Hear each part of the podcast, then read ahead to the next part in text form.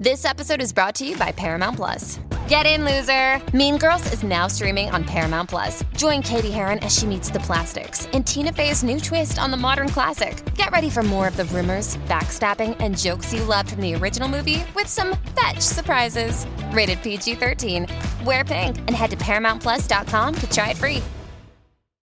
The Burt Show. All right, is she the a-hole for rejecting her boyfriend's proposal simply over cash money? She writes, I divorced my ex-husband 2 years ago and I've been dating my boyfriend since. There was no cheating involved. This is all above board. My ex and I were fighting a lot, but the divorce was less litigious than I expected.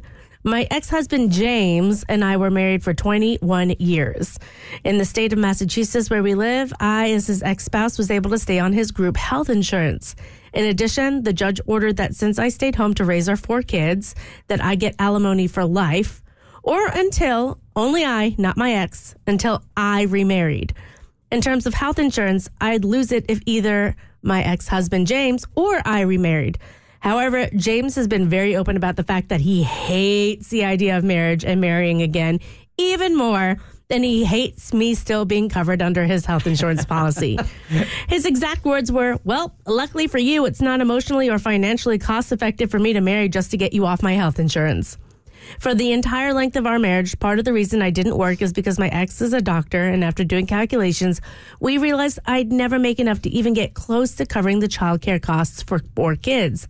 I checked and saw that if I had continued my administrative job, I'd be making $17 an hour today.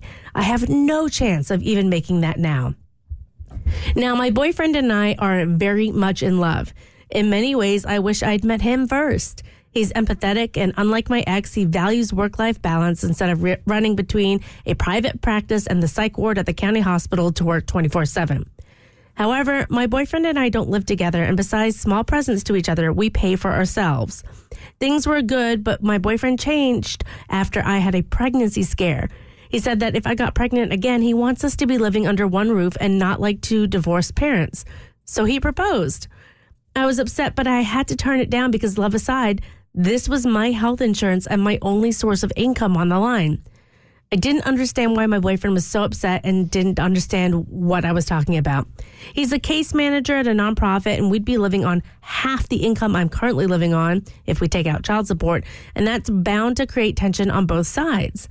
I just want to add, we can't move in together either. As the archaic family court laws would see and assume that my boyfriend and I would be sharing finances, or I would be in some way supported by my boyfriend by the fact of us moving in together, and I would lose all of my benefits. If we could do that, I would, but we can't.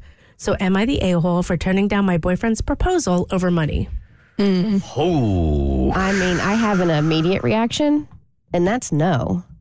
She's looking out for the better interest of her kids. This isn't about like trying to it's not a money grab.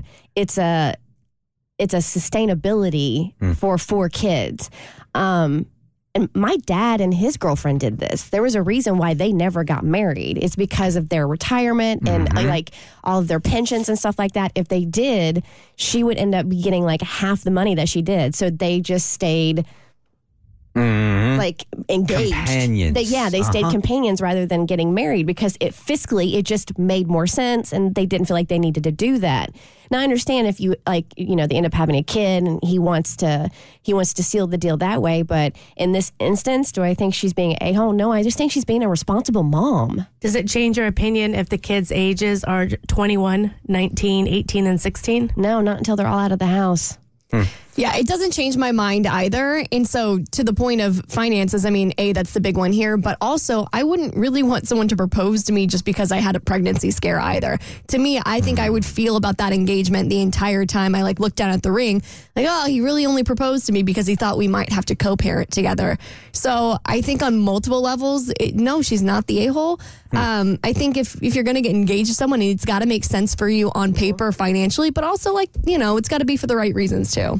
Yeah, it's hard for me to argue either one of those points. I mean, especially with the way that I've been looking at marriage lately and what trying to figure out what it really means and what it's really worth. At the end of the day, if you do something that is more suitable for you and your family and your children, I don't think you can look at that person as an a-hole at all. I mean, I think some people, because of like movies and TV shows, you want to have like this romantic, I will do anything to be with you and I will sacrifice X, Y, Z.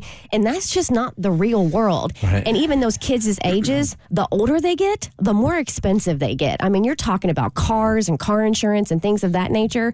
Absolutely not. I think she's just being responsible. Yeah, I don't think she's being an a-hole. And I do think that, here we go again, we have to re-examine exactly everything in marriage right now, right? If you got 50, 55% of people that are getting divorced, I think it's because we are trying to follow these traditional rules that our parents put down, our grandparents put down, our great-grandpappy also.